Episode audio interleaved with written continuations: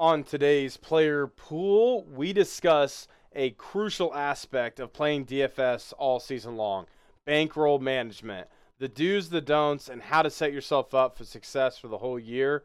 And then we're going to take a look at the Cowboys and Chargers. Both teams got new offensive coordinators, both teams are loaded with DFS options. We're going to take a look at how these two offensive coordinators, based off their history, may give us a little indicator of what to expect heading into the season. The summer's starting to wind down, but the pool's wide open. Let's jump right in. It's the Player Pool Podcast with your host, Austin Raboyne.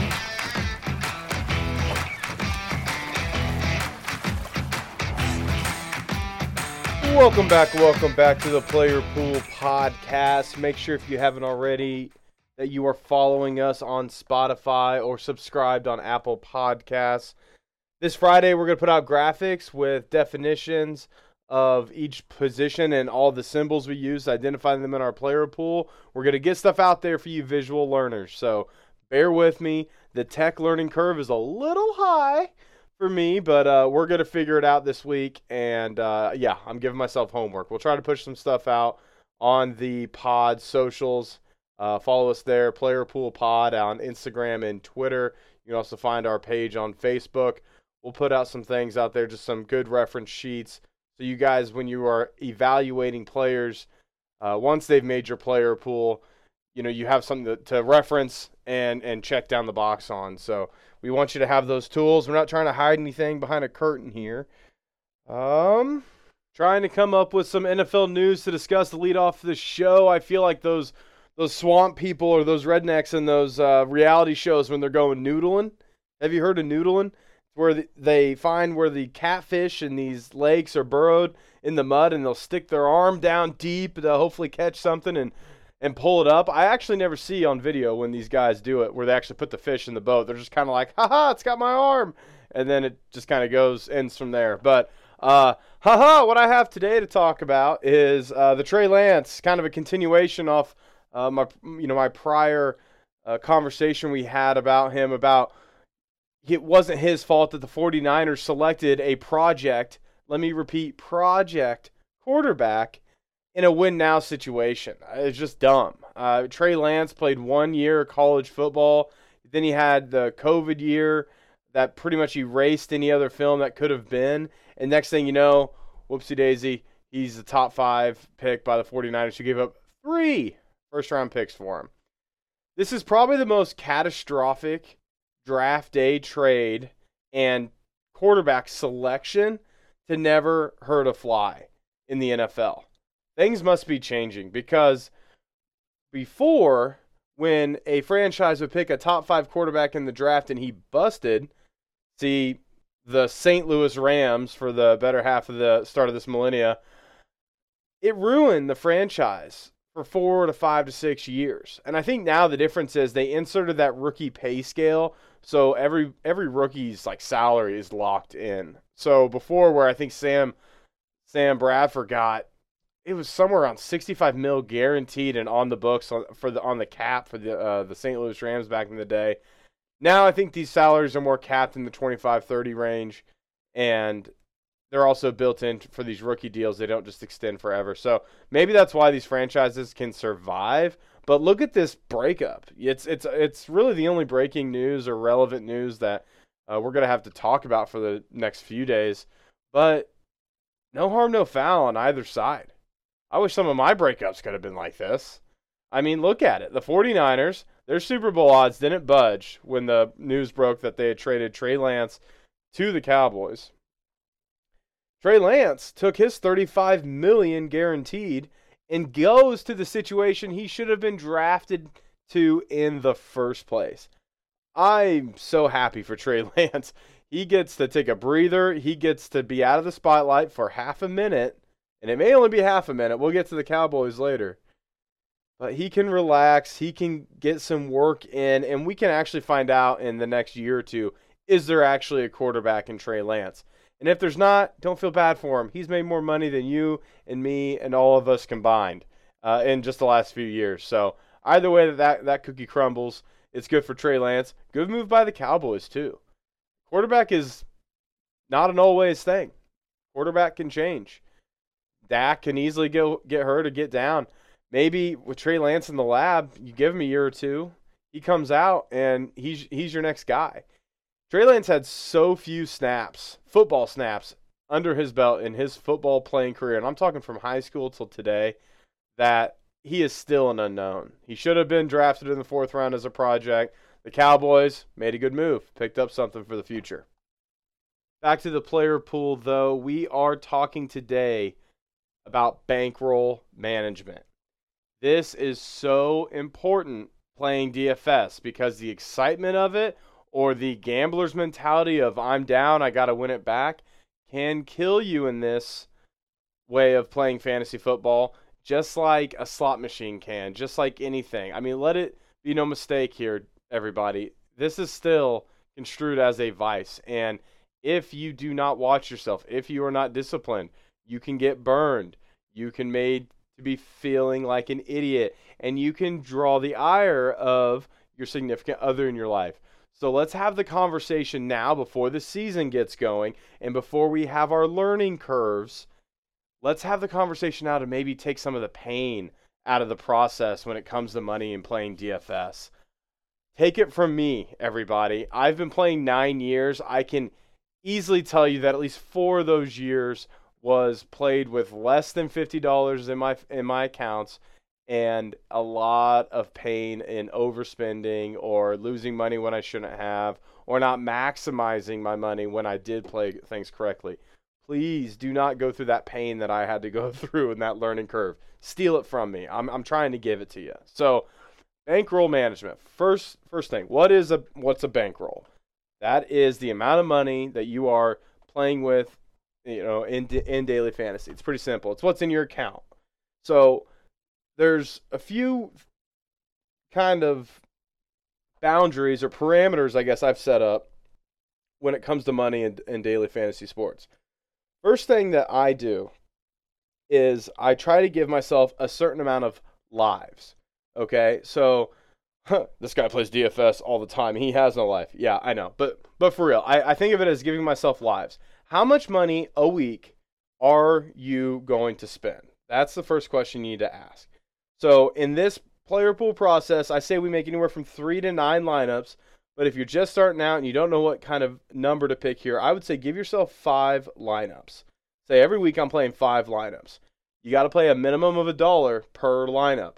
That's also the beauty of this player pool thing. You can start this thing out for as little as $5 a week. And in fact, I'm going to tell you if you're brand new to this, give yourself 10 lives. That is 10 weeks of the NFL season that you are free and clear to play and work this player pool process out. That's 50 bucks. That's less than a fantasy season long league.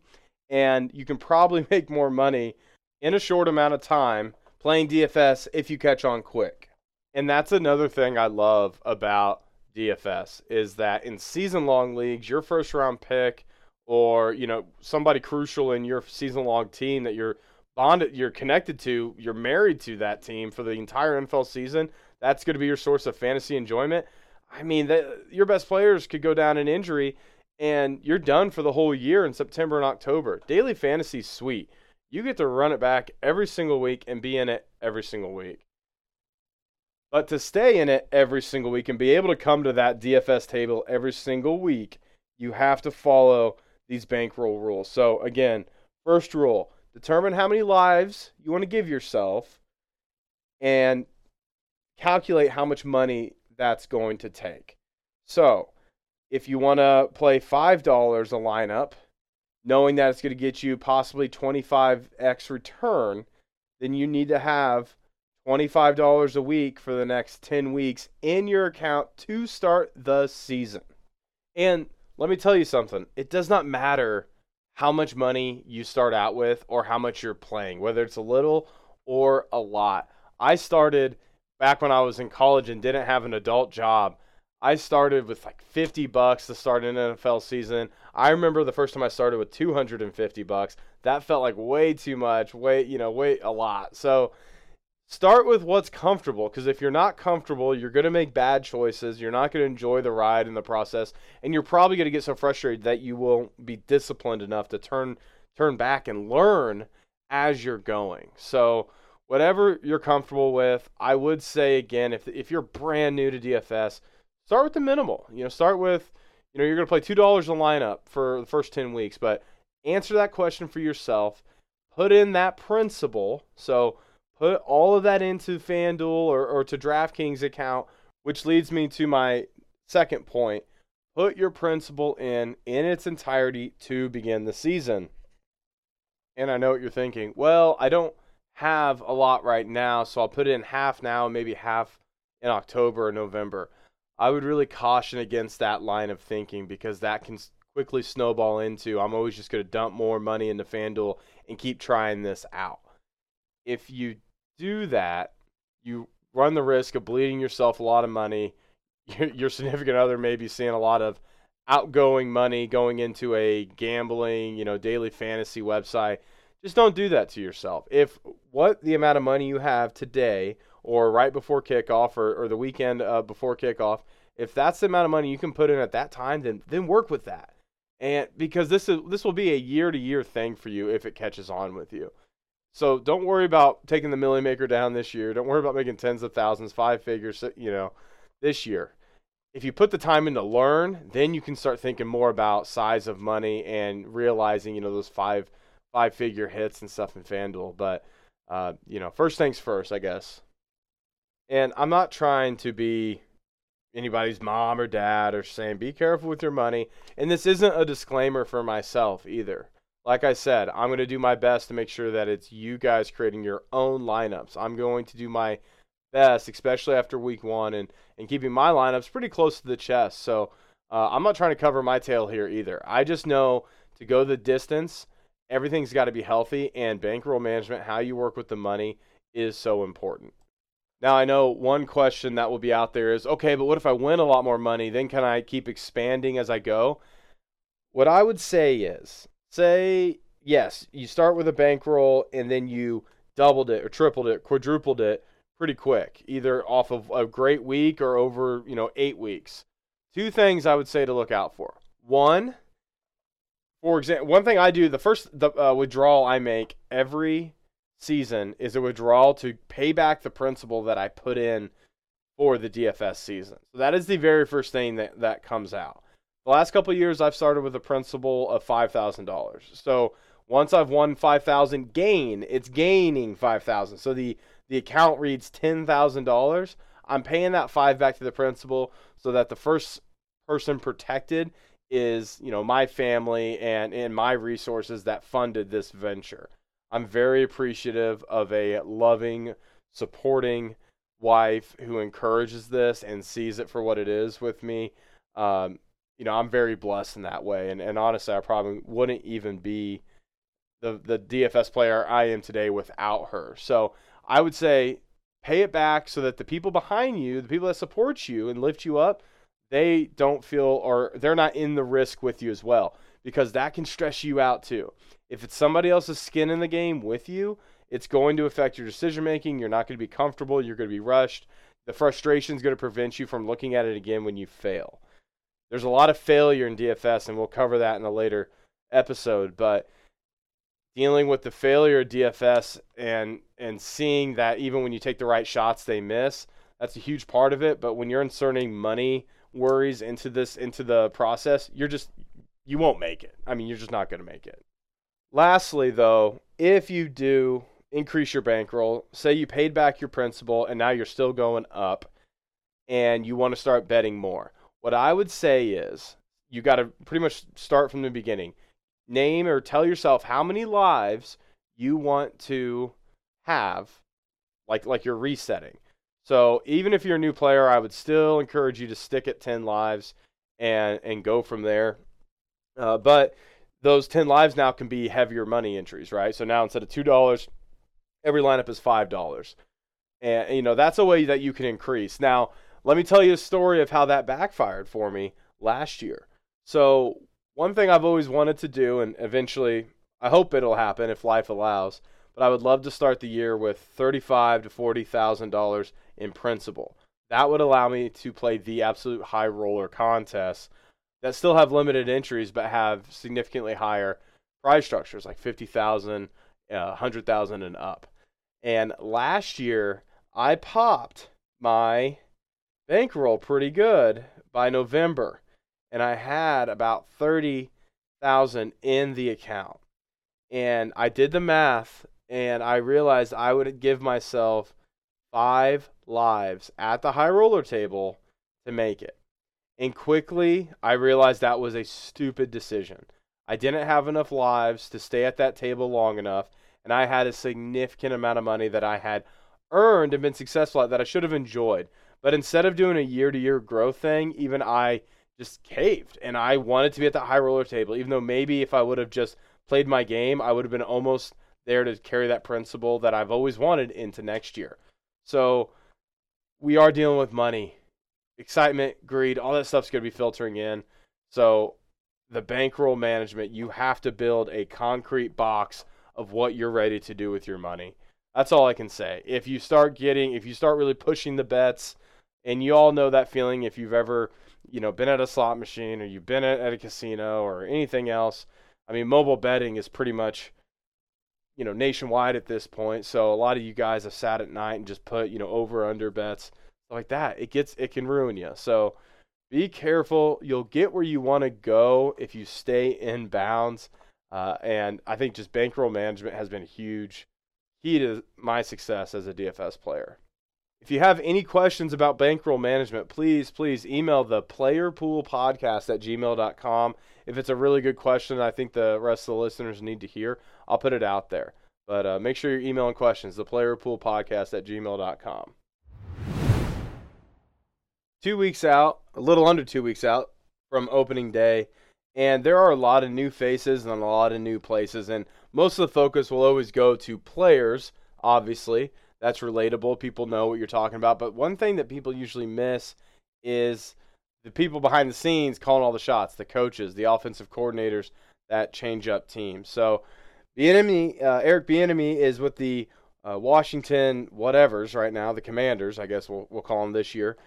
And it looks to me like maybe he'll make them useful, but the funnier story off the side right now is him and Ron Rivera already having a power struggle because I think Ron Rivera sees the writing on the wall that if this off- offense comes out and hums a little bit, uh, he might be looking at his successor over there running the offense. So I'm not here to really see what Eric Bieniemy could turn, you know, mud into cake over there uh, in Washington, but there were two offensive coordinator changes in the league that I think warrant a lot of attention because the two teams that had these changes have a lot of DFS players that will always be coming, you know, into your player pool and possibly uh, be listed as one of your preferred players. So I thought it would be worth it to take a look at these two teams. I'm, I'm talking about the Cowboys and the Chargers.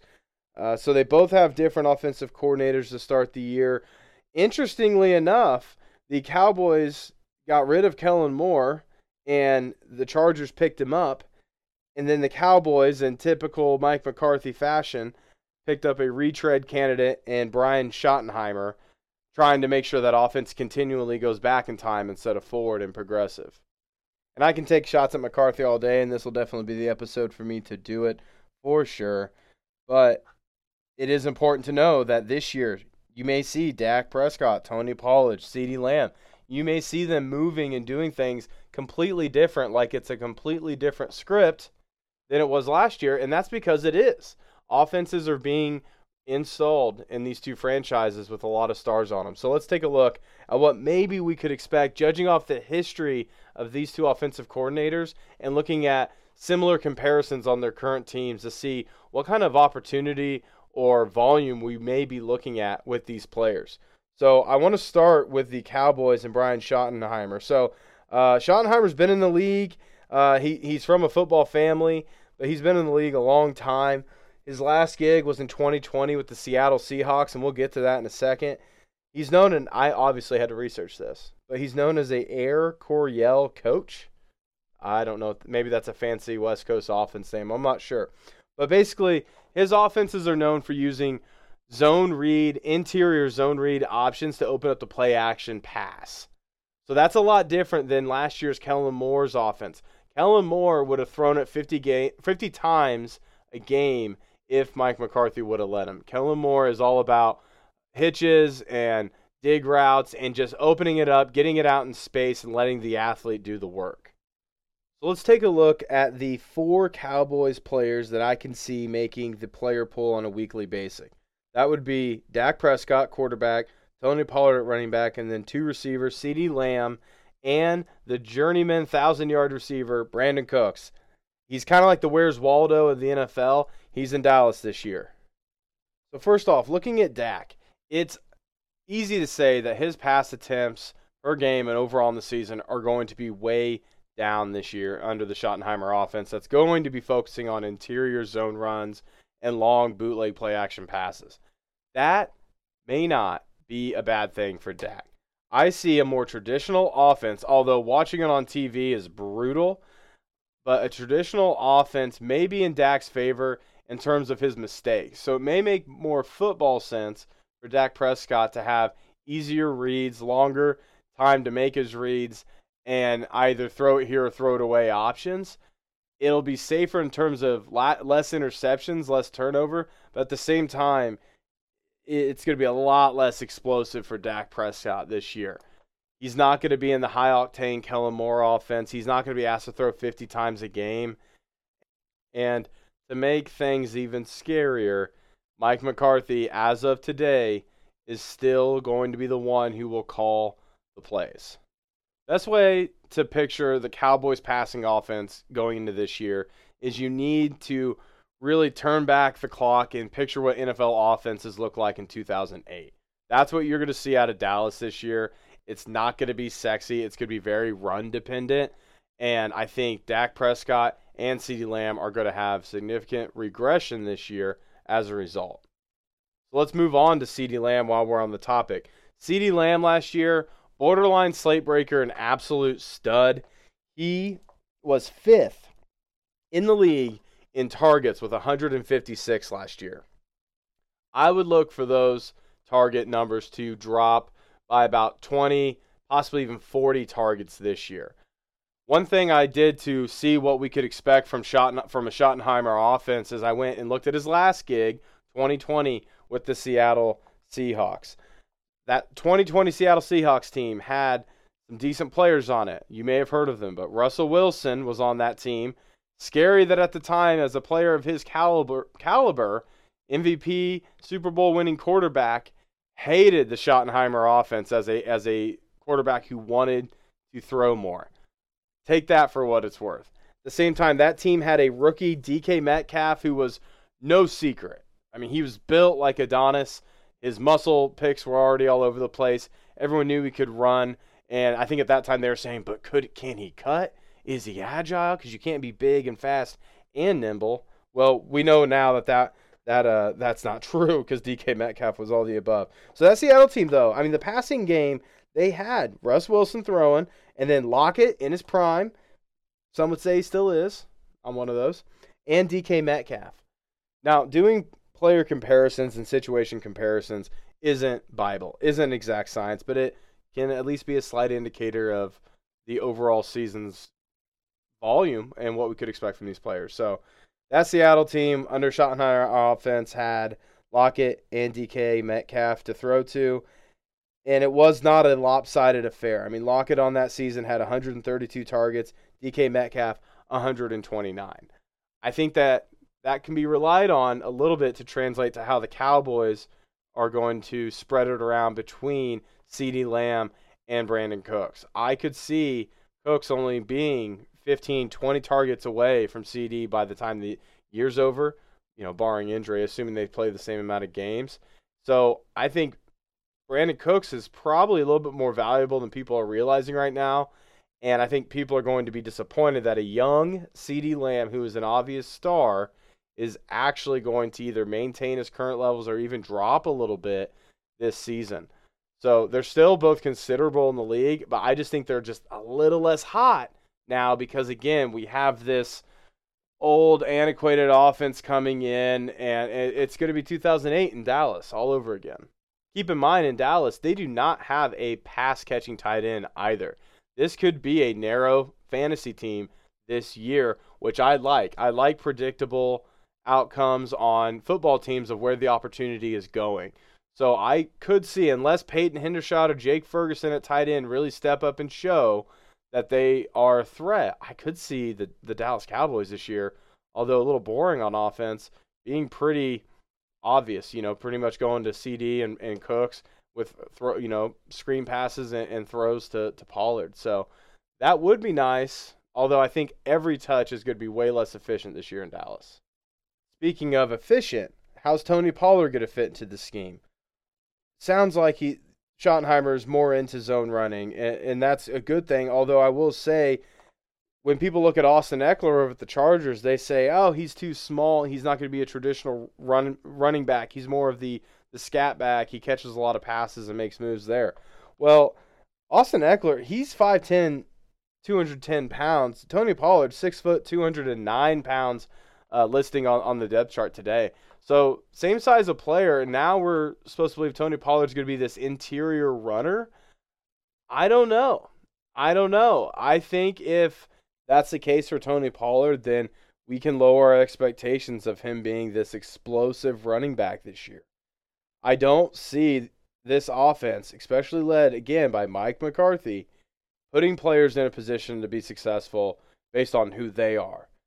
This type of offense, like we saw in Seattle in 2020, delegates the plays and the success to the players, not the other way around. I think in today's NFL, that's really backwards thinking. But again, that follows a Mike McCarthy coach team. So to summarize how I see the Cowboys potentially being in this new system this year, I see Dak Prescott as being a more safe quarterback with the ball, maybe less turnovers, but way less explosive, way less of a ceiling this year. He's probably going to be a quarterback that struggles. He probably gets 17 to 20 points a week, and occasionally you're going to want to play him to get into that 20 plus range. But I see that being a tricky win or lose situation and losing more times than not. Tony Pollard, for all the excitement that's there, that now that Zeke isn't there, the narrative last year was, you know, Zeke's presence was holding Pollard back. They should let Pollard play more. Looking at their touches last year, Zeke and Pollard Yes, Zeke had 231 rush attempts to Pollard's 193, but Pollard ended up getting 55 targets to Zeke's 23 targets. So in actuality, Zeke had 254 opportunities last year, yes, but Pollard had 248. They were really more 50 and 50 than people wanted to admit. And then for the receivers, I can see CeeDee Lamb and Cooks almost being more like a DK Lockett situation where it's it's way more 50-50 and you're maybe in that game every week of which one do you play, which one do you not play. Overall, I feel like the Cowboys this year are kind of a trap place for players to go to to pick their their options for their player pool because you're assuming that things have opened up, people are getting older, CeeDee Lamb's another year older in the league He'll be better. He's going to build off of last year. People think Pollard is no longer being held back by Zeke, but guess who is still there coaching that team? I'll say it again Mike McCarthy. What did he do in a progressive league? He went back a decade and grabbed an offensive coordinator that runs things like it's still 2008. An offensive coordinator who was with the Rams and the Jets before the Seahawks and never broke a top 10 offense in the league. It's just backwards in Dallas. Now, looking at the Chargers, there's a lot more to take away and predict with the Chargers, and there's way more promise with the Chargers' outlook this year. First off, I love Kellen Moore, the offensive coordinator, coordinator that they got. It's, in my opinion, in life, it's always worth taking someone who is new and has a sturdy floor but a very, very high ceiling. And that's what Kellen Moore is. I first heard of Kellen Moore, maybe some of you did, and I'll try to remind you, but Kellen Moore was a legend to me in college football. He was the quarterback that did the Boise State Statue of Liberty play to beat Arkansas and Adrian Peterson's Arkansas team in the I think it was the Fiesta Bowl. I mean, one of the coolest college football games of all time. And that ingenuity, and I mean, if you if you can remember, that game also had a amazing hook and ladder play at the end to to get Boise back in the game. So I do believe all that ingenuity and some of that outside the boxness really rubbed off on Kellen Moore. He had a brief NFL career before he found himself as an offensive coordinator, and his offenses have always been fun to watch. In 2021, the Dallas Cowboys, with Dak throwing it still, were sixth in the league in pass attempts. Maybe with Dak at the helm, that wasn't such a good idea, and their success success was mixed. But that's the mindset that Kellen Moore has. He's here to throw the pigskin. So, how is that going to affect a Chargers offense that I have been in love with for at least the last two years? I play a lot of Charger stacks, a lot of Justin Herbert, especially when he runs. Please run again this year, Justin. Please protect yourself, but please just run for like 30 yards a game. Uh, so we have a lot of useful players. Herbert already led or top three in the league in pass attempts in the last two years with him, but now we're basically mixing fire with gasoline with him and Kellen Moore. I foresee with the amount of times that Kellen Moore throws, I can almost guarantee if there is a prop bet out there, put money down on it, that Justin Herbert will lead the league, assuming he plays all the games, lead the league in pass attempts this year. The two Charger players I do see having the biggest change from last year are Austin Ekeler and Keenan Allen. Leading in, we're still in the preseason, and if you've dipped your hand in the pool on Austin Ekeler, you felt a pretty lukewarm temperature. All the touts right now are saying Austin Ekeler is a bad choice in the first round of your season long fantasy draft. Everyone's saying he's too old, he's getting old, he's small, and now that the offense is changing, he's not going to be a big target machine like he was last year. So let's look at what we could expect in terms of opportunity for Austin Ekeler. So last year, yes, Austin Ekeler rushed for less than 1,000 yards, but led the league in running back targets with 127. But because he didn't break 1,000 yards rushing last year, he gets dinged as a bad runner. He still had 204 rush attempts last year, which is more than Tony Pollard had. 204 rush attempts, and he averaged almost four and a half yards a carry. So he's an efficient runner. And remember, he's a little heavier and almost the same size as Tony Pollard. Now, something to look back on last year, Pollard, who was kind of known as the target guy, or even if you wanted to mix Zeke up, but the pass down back in a Kellen Moore offense, taking a look at it, you know, for, with Zeke and Pollard last year, they came out to about 78 targets, which is a huge, almost 50 target drop off from Austin Ekeler. So, yes, it can be safely said that you could expect maybe more actually a decent drop off in targets for Austin Ekeler. Where are those targets going, though? So now let's look back at the Cowboys to see what we could expect in the Chargers. Remember how I said CeeDee Lamb was fifth in targets last year with 156? Well, what would you say if I told you half, 51% of those targets were thrown at him when he was in the slot? Who on the Chargers is known for being a great slot receiver. That would be Keenan Allen. Now, again, if you are plugged in deep like I am on Twitter with all the beat writers, this year the, the hype out of the Chargers has been that 30 plus year old Keenan Allen is taking off in this new offense. He's going to be the main guy. He's the X receiver. He's out wide. There's just a lot of chatter about Keenan Allen. I don't believe any of that. I don't think they're actually putting him out wide. I don't think all of a sudden, uh, you know, at, at this point in his career, Keenan Allen is becoming the burner. But I do know that what people are seeing is the combination of what happens when you put Kellen Moore together with a player of Keenan Allen's ability. And I think in practice right now, what's going on is Keenan Allen is still living in the slot, starting in the slot receiver spot, but he is burning dudes. So for every target, I think not going Austin Ekeler's way because of a good, healthy change in the offense, I do expect Keenan Allen to absolutely rip people apart early in the year. Now, who knows how that body, you know, maintains throughout the year, but again, back to one of the most beautiful things in, D- in DFS. You don't need to worry about injuries so much. You only need to watch it week to week, and if it's confirmed at kickoff he is hot and ready to go, with no limitations, make your bet. That's all you have to think about it. So I do think Keenan Allen is in for a monster year. But for every target that maybe not be going Austin Ekeler's way, I think in an offense and a great match between offensive players and an offensive coordinator, if the offense is overall more healthy, then Austin Ekeler's proven efficiency on the ground while still getting a healthy dose. I mean, still expect him to be top five in running back targets. He's also in line for a, a huge year. So, not a lot's changed with this Charger 3. Herbert, Allen, and Ekeler, I think, are getting boosts, boosts, and better efficiency in this season just by looking off what Kellen Moore's offense tries to do. Now, what about the rest of this Chargers lineup? Because they have a lot of names stacked here at the bottom Mike Williams, Quentin Johnson, uh, Everett at tight end. And then they have Josh Palmer, who's listed at tight end as of now. He he's more of an X receiver, whatever. But a lot of lot of other guys on there. Looking at the Cowboys last year, though, the second leader in targets for them was actually Dalton Schultz.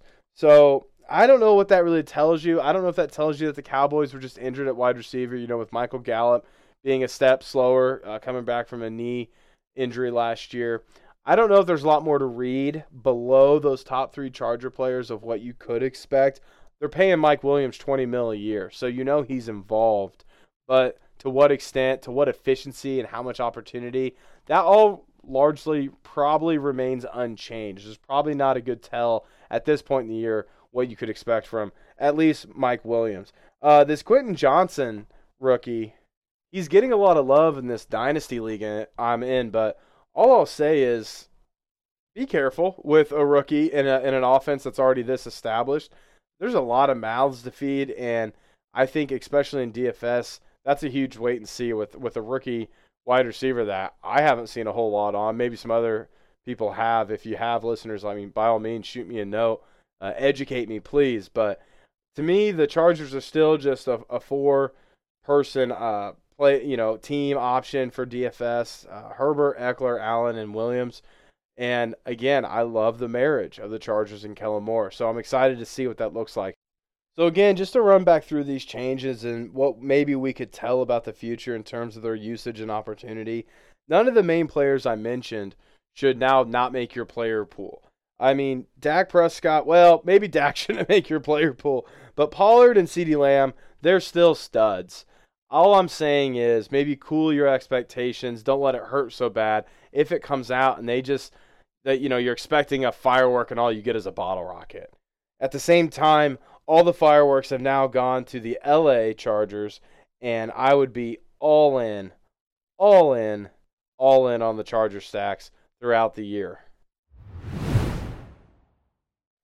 And that's going to do it for today's podcast. Again, listeners, the bankroll discussion we had at the beginning of the episode is crucial, crucial to your year's success. So please listen, re listen, shoot me an email, tweet at me on Twitter. We're at the Player Pool Pod. Get clarification from me, but by all means, please listen and use that information.